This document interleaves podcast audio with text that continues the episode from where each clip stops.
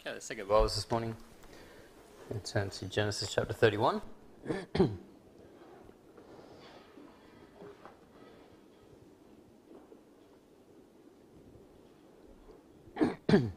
Genesis 31 uh, this morning, and let's uh, begin reading back in verse 32 just to pick up the context this morning. It says, With whomsoever thou findest thy gods, let him not live. Before our brethren discern thou what is thine with me, and take it to thee. For Jacob knew not that Rachel had stolen them. And Laban went into Jacob's tent, and into Leah's tent, and into the two maidservants' tents, but he found them not. Then went he out of Leah's tent and entered into Rachel's tent. Now Rachel had taken the images and put them in the camel's furniture and sat upon them. And Laban searched all the tent, but found them not. and she said to her father, Let it not displease my lord, that I cannot rise up before thee. For the custom of women is upon me. And he searched, but found not the images. And Jacob was wroth, and chode with Laban. And Jacob answered and said to Laban, What is my trespass? What is my sin that thou hast so hotly pursued after me? Let's commit our time to the Lord in prayer. Dear Lord and Heavenly Father, we do thank you, Lord. We could be here again today. We thank you, Lord, that we can come and uh, spend time together uh, in this place. We thank you, Lord, that we have the, the ability to be here today in person and to uh, fellowship together around your word. We pray you bless as we consider this passage this morning, that you would uh, teach us, instruct us through your word. Lord, I pray that you would empower me now this morning through your spirit. Give me wisdom and guidance I speak, that it would be your words, it will be your thoughts. And that, Lord, this morning we will be left singing your praises and giving all glory and honour unto your name. And we pray these things in Jesus' name. Amen. Sorry. Now, of course, last Sunday morning we began to look at uh, Jacob's journey back to the land of Canaan. Uh, we saw him there after receiving clear instruction from the Lord that it was time to leave. We saw him uh, at the first opportunity pack up his family, pack up his possessions, and he began that long journey back to the promised land. And of course, knowing what Laban was like, knowing that Laban would uh, try and stop him, and indeed probably even try and take everything from him by force, Jacob took advantage of Laban being away. You know, Laban was away shearing his sheep, and uh, Jacob took that opportunity to leave quietly, to leave peaceably without confrontation. And it wasn't until he'd been gone for three days that Laban learnt of his departure. You know, Laban, as we saw, responded with anger. He responded with clear intent to do Jacob harm. He gathered his men, gathered the brethren, and in haste they pursued after Jacob. And of course, God knew what was in Laban's heart, and so God warned Laban not to touch Jacob. He told Laban that Jacob was under his protection, you know, that Jacob, uh, Jacob sorry, was in his care, and so Laban's hands were tied. And God declared, uh, sorry, and so, sorry, so instead of doing him physical harm, which is what he wanted to do, we saw him last week seek to destroy Jacob's testimony. You know, and he went about uh, basically accusing him of being an ungrateful, unloving, and dishonest son in law. And of course, we saw Jacob answer those accusations meekly, and he invited Laban to search his stuff. He invited him to search and see if anything uh, was amongst his stuff that was stolen. And Laban, of course, proceeded to search, as we just read. He found nothing. Uh, God preserved Jacob's testimony, not only before Laban, but of course before all who were present. God vindicated him. And this morning now we see the conclusion of this meeting. And we see first of all here Jacob's wrath. We see Jacob's wrath. Look there in verse 36. It says, And Jacob was wroth and chode with Laban, and Jacob answered and said to Laban, What is my trespass? What is my sin that thou so hotly pursued after me? Whereas thou searched all my stuff, what hast thou found of all thy household stuff? Set it here before my brethren and thy brethren, that they may judge betwixt us both. You know, at this point, we, we get the sense that Jacob's patience has finally run out, hasn't it? You know, in verse 36 here we read that Jacob was wroth and chode with Laban. Jacob finally, uh, you know, lets out what's inside. He becomes angry. And he sharply he rebukes Laban. You know, for 20 years he had kept his mouth shut, hadn't he? For 20 years he'd been patient. He had patiently, graciously, meekly put up with everything that Laban had done under him. But now we see him break forth and sharply rebuke Laban. And you know, we can understand why. You know, Jacob has just been publicly accused before all of his brethren. He's been publicly accused of being an unloving, ungrateful, and dishonest son in law. And he has meekly surrendered and allowed Laban to search all of his possessions, to search everything he owns. He's watched as Laban has done that. He's turned over all of his stuff. The search itself has shown him to be innocent. And so now, with boldness, he defends himself, doesn't he?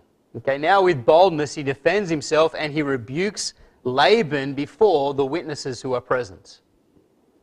And he begins by demanding Laban to make clear what it is that he's done wrong, to make clear why it is that he has pursued after him so hotly. Look there in verse 36 again. It says, And Jacob was wroth and chode with Laban.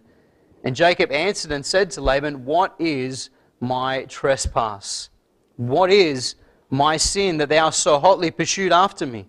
Whereas thou searched all my stuff, what hast thou found of all thy household stuff? Set it here before my brethren and thy brethren, that they may judge betwixt us both.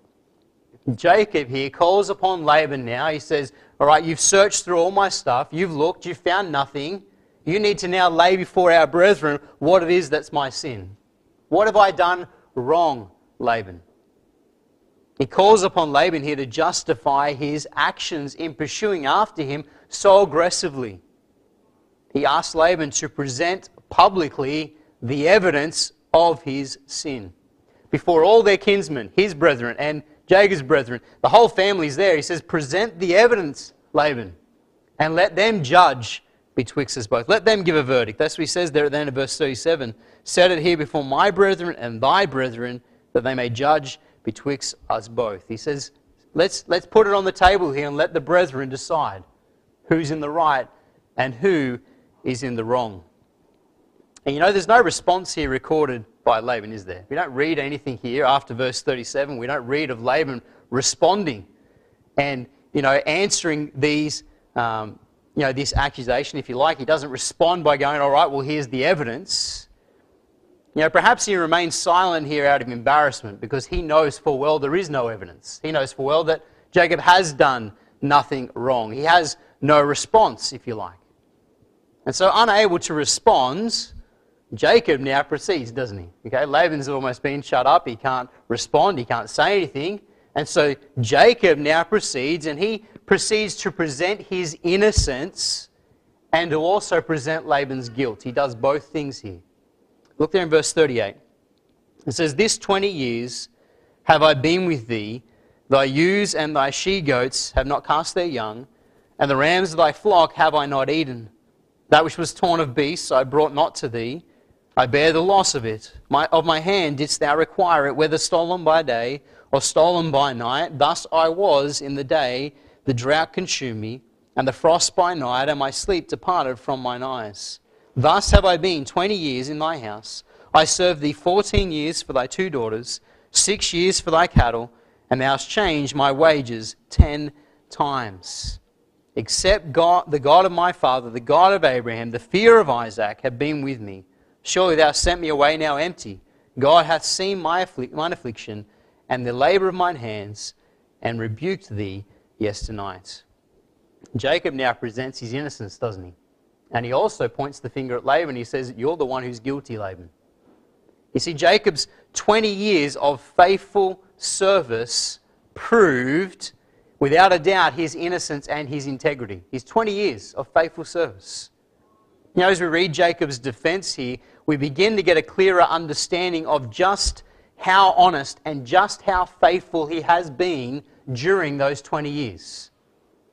You see, Jacob reminds Laban and all the brethren, okay, he's telling them too, but he reminds Laban here that throughout these 20 years, he had cared for Laban's herd as if it had been his own.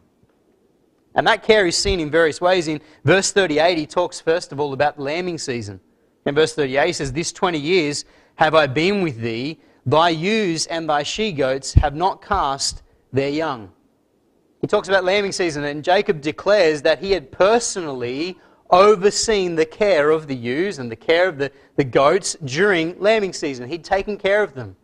And he had made sure that they had not cast their young. In other words, they didn't miscarry.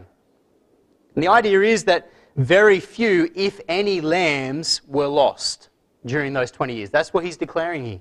He says, Laban, you know that during these 20 years, very few, if any, lambs were lost. You see, each lambing, uh, lambing season, sorry, had been profitable and it had been productive for who? For Laban. Okay, as he cared for Laban's flock, his herd. Not only that, but at the end of verse 38, we see that Jacob also declares he had not stolen from Laban. Okay, at the end of verse 38, there it says, And the rams of thy flock have I not eaten. He says, Laban, I never took any of your rams for food. He never stole from his uncle. He could testify that he'd never once taken any of Laban's herd for food.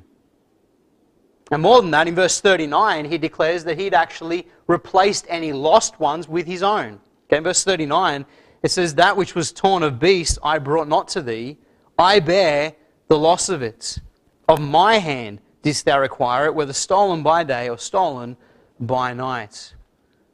Jacob declares that he had borne the loss, the loss of any amongst Laban's herd.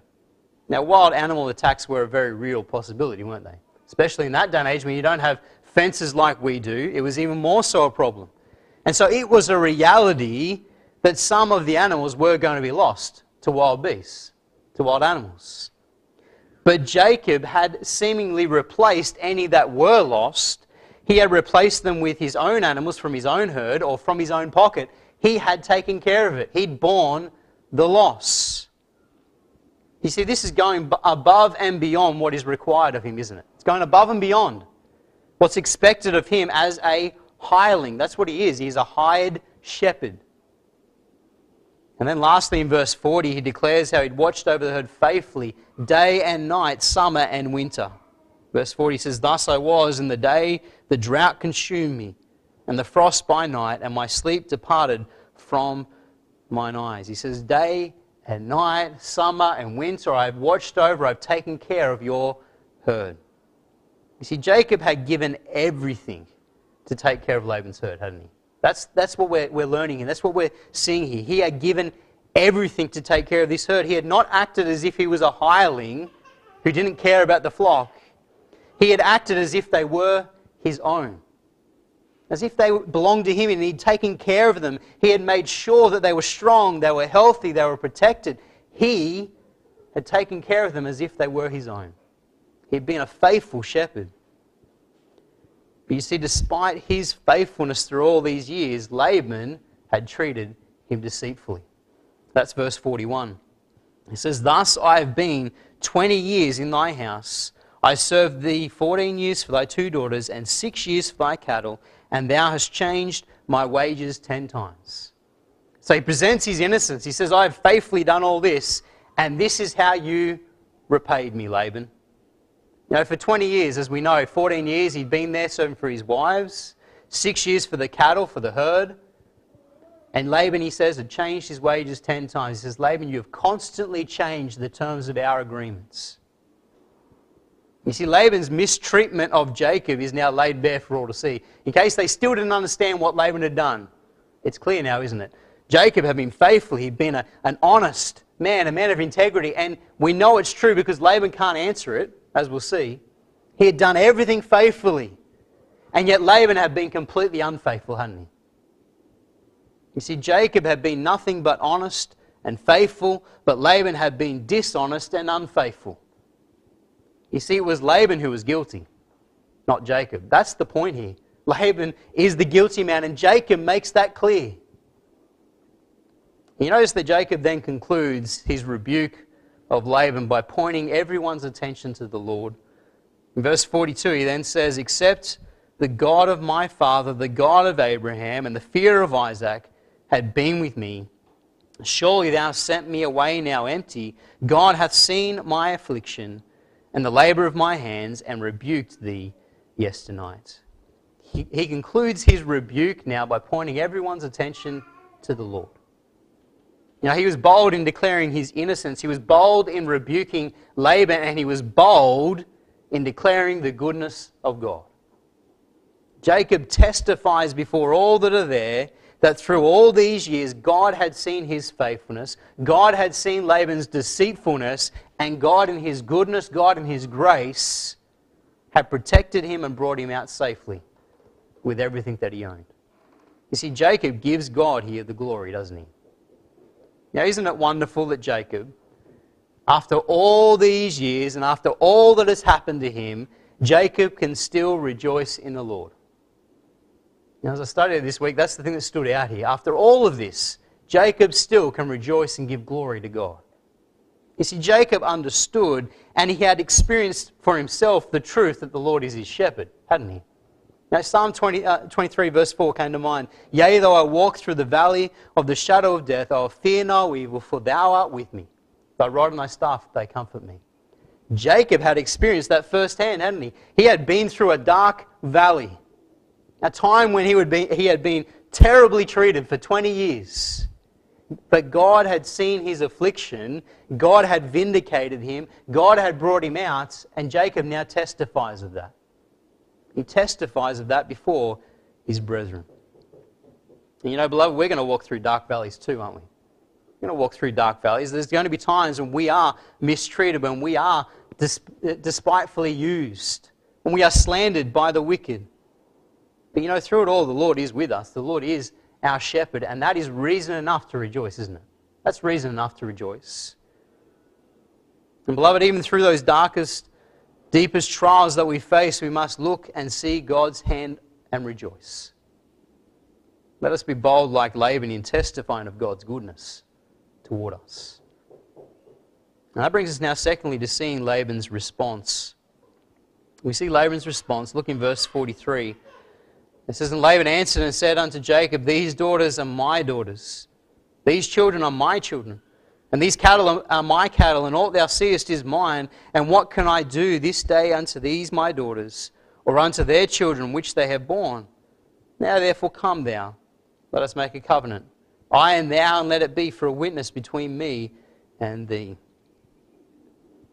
You know, after hearing all of this, after hearing Jacob declare his innocence, declare Laban's guilt, and also to give glory to God. He's, Laban's heard all this. How does Laban now respond? How does he respond? Does you know Laban respond with an admission of guilt? Does Laban respond by confessing his sin? Does Laban respond by humbly apologizing here to Jacob for his treatment over the past 20 years? The simple answer is no. No. In fact, he doesn't really address the claims and charges of Jacob at all. You know, perhaps he knew he couldn't deny the charges, and so instead, we see that he basically just changes the subject. Changes the subject, and he tries to now make it appear that he is the peacemaker. That he's a peacemaker, that all he wants is peace. And he starts out in verse 43 by basically dismissing any suggestion that he could ever harm his daughters or grandchildren. Verse 43, as we read, it says, And Laban answered and said unto Jacob, These daughters are my daughters. These children are my children, and these cattle are my cattle. And all that thou seest is mine. And what can I, what can I do this day unto these my daughters or unto their children, which they have borne? Basically, Laban, he declares, I love my daughters. He says, I love my, my grandchildren. I'd never do anything to harm them. And then he also points out to Jacob, he says, Jacob, and by the way, everything you have is mine. It all came from me. I gave you everything. I made you, Jacob. He says there, these, are, these cattle are my cattle. And all thou seest is mine. He says, Jacob, be grateful. I gave you all of this. How dare you ever think I would do harm unto you? Morris writes this. He says, Though he realized he was in the wrong, a self seeking hypocrite such as Laban, cannot bring himself to repent or to make public acknowledgement of his sin. He must try by whatever means he can muster to shift the blame away from himself, or at least to shift the attention away from his own culpability to whatever real or imagined grievances he can find in others. And that's what we see Laban do, doing here. He's a self seeking hypocrite. And so once again, we see him trying to save face now. Trying to save face, and he makes himself here to appear to be the good guy in all of this. And so what does he do now? He proposes that they make peace. Verse 44. He says, Now therefore come thou, let us make a covenant, I and thou, and let it be for a witness between me and thee. Basically, he says to Jacob, he says, how, how could you ever think I would do harm to my daughters? Let's make a covenant. Let's just put it all behind us. Let's put this disagreement, this misunderstanding behind us. He says, said, there's no omission of guilt here, is there? There's no apology to Jacob. He basically just wants to sweep it under the carpet. As Wiersbe writes, the old deceiver put on a brave front and tried to make everybody think he was a peacemaker. That's really what he's doing here. He wants everyone to think he is the peacemaker. And in verse 45 to 46, we see how Jacob immediately responds. It says, And Jacob took a stone and set it up for a pillar. And Jacob said unto his brethren, Gather stones. And they took stones and made a heap, and they did eat thereupon the heap. Jacob's immediate response is to set up a pillar and to get his brethren to gather stones, and so they're putting stones around that pillar as well. He sets up this pillar, this this uh, memorial to remember the occasion. You know, Laban had suggested they make a covenant, and what's Jacob's response? Sure, let's, let's make peace. That's his response, isn't it? He's willing to enter into this agreement with Laban. And with the pillar now built, Laban and Jacob both give this pillar a name signifying its purpose. Look there in verse 47. It says, And Laban called it Jegar Sahada Tha, and Jacob called it Galeed. And Laban said, This heap is a witness between me and thee this day. Therefore was the name of it called Galeed. Now, basically, both these names mean the same thing. Okay? Um, it means the heap of witness or the heap of testimony. Jagar Sahad Utha is Aramaic and Galeed is Hebrew. Okay? But it's basically the same name. And so, with these identical names, they both acknowledge the purpose of this pillar. It is a witness between them of the agreement that they are about to make. And then Laban adds another name. He calls it Mizpah in verse 49. And as the verse suggests, it means watch or watchtower.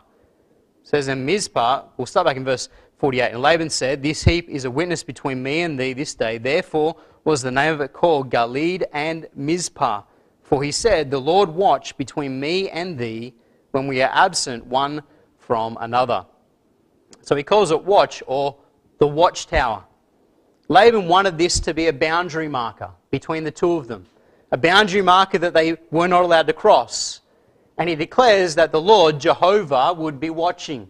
He says, The Lord watch between me and thee when we are absent one from another.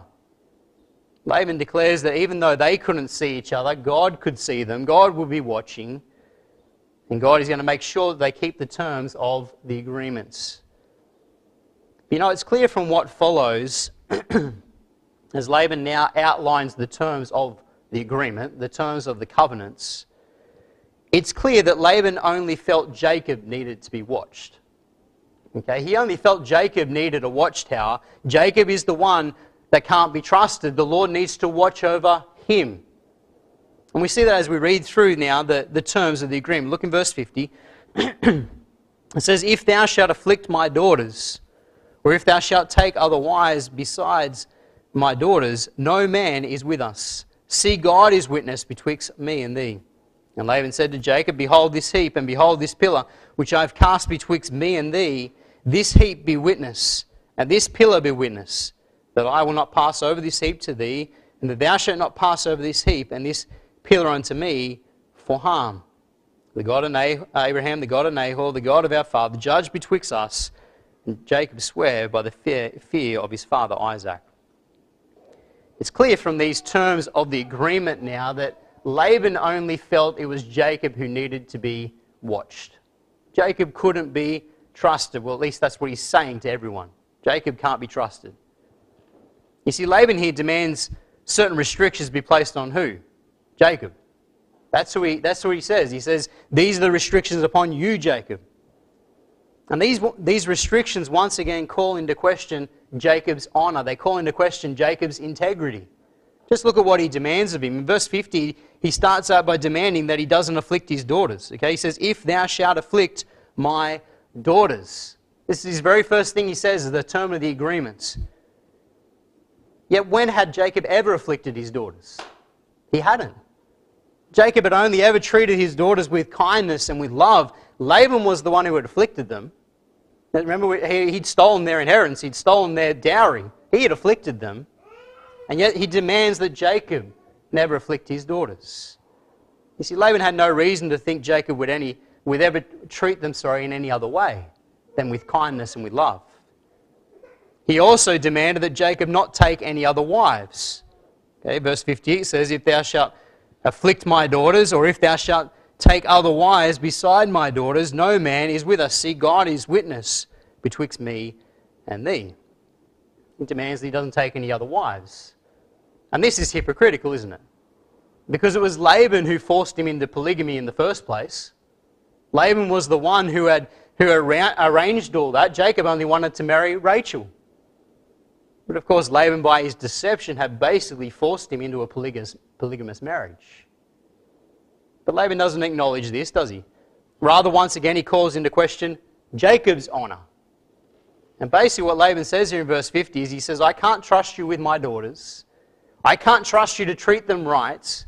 And so make me a promise, and God is going to hold you to it. And then in verse 51 and 52, Laban, if you notice, he takes credit for building the pillar, even though that wasn't him.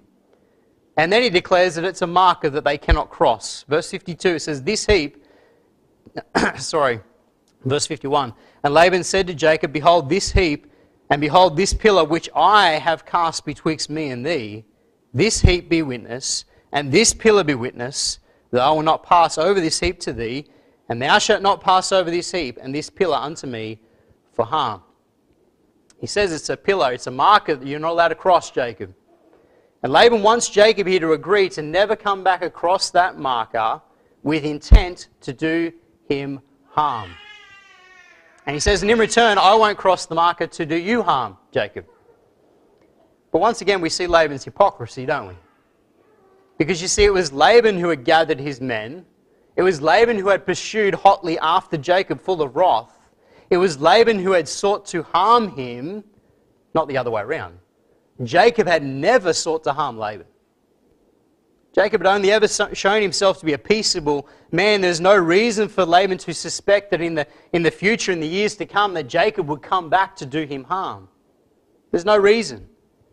But once again, Laban implies that Jacob, you can't be trusted, so make this promise.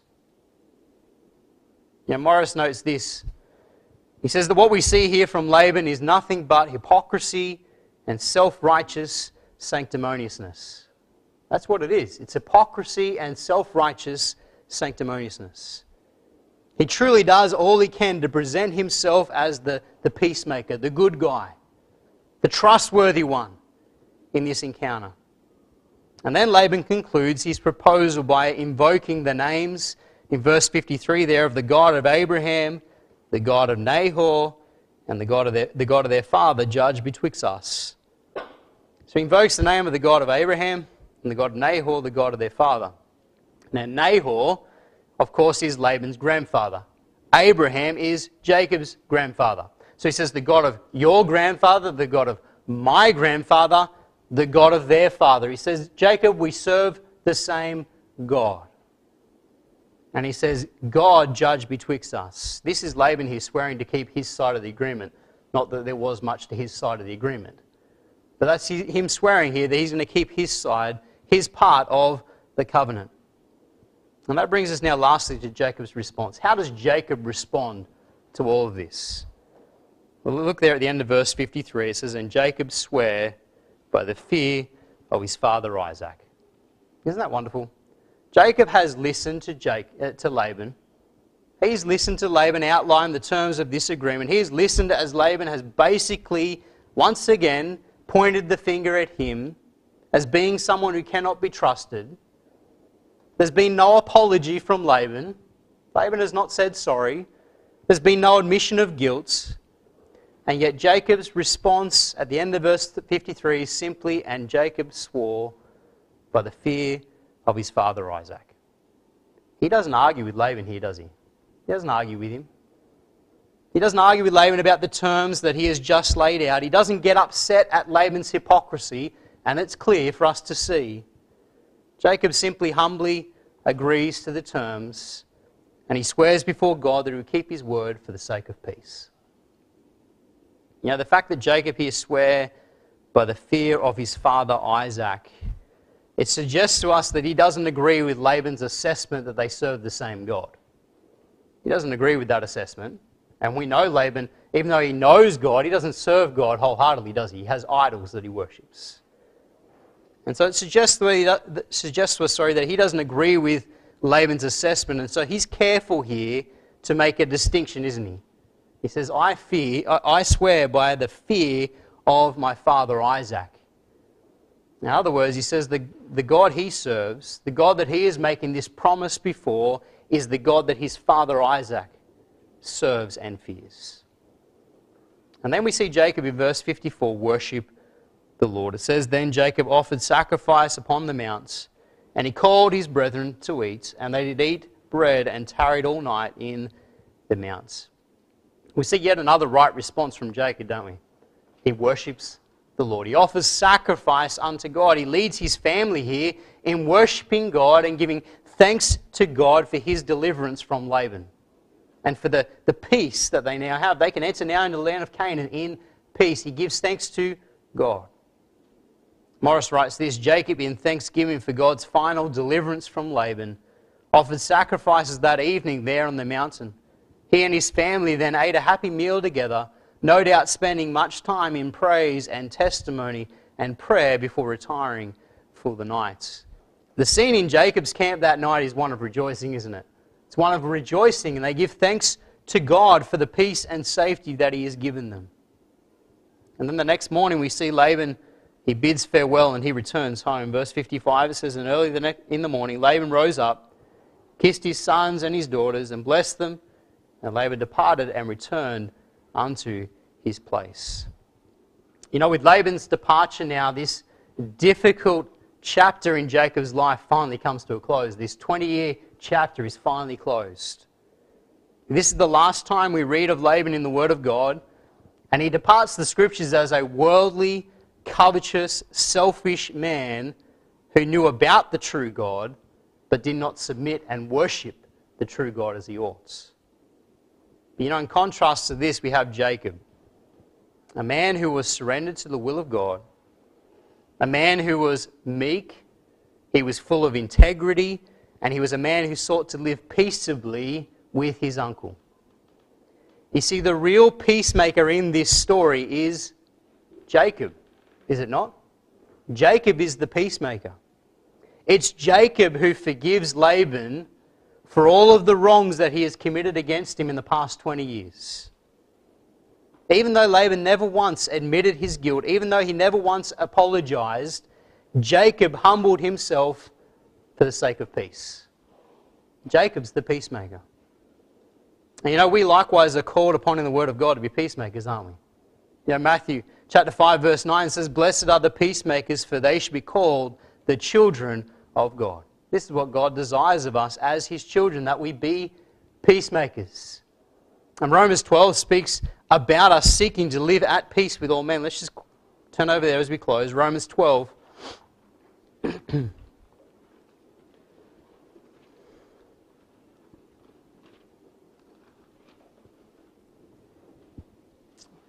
We've read this passage before, and I know we know it well, but Romans 12, verse 18.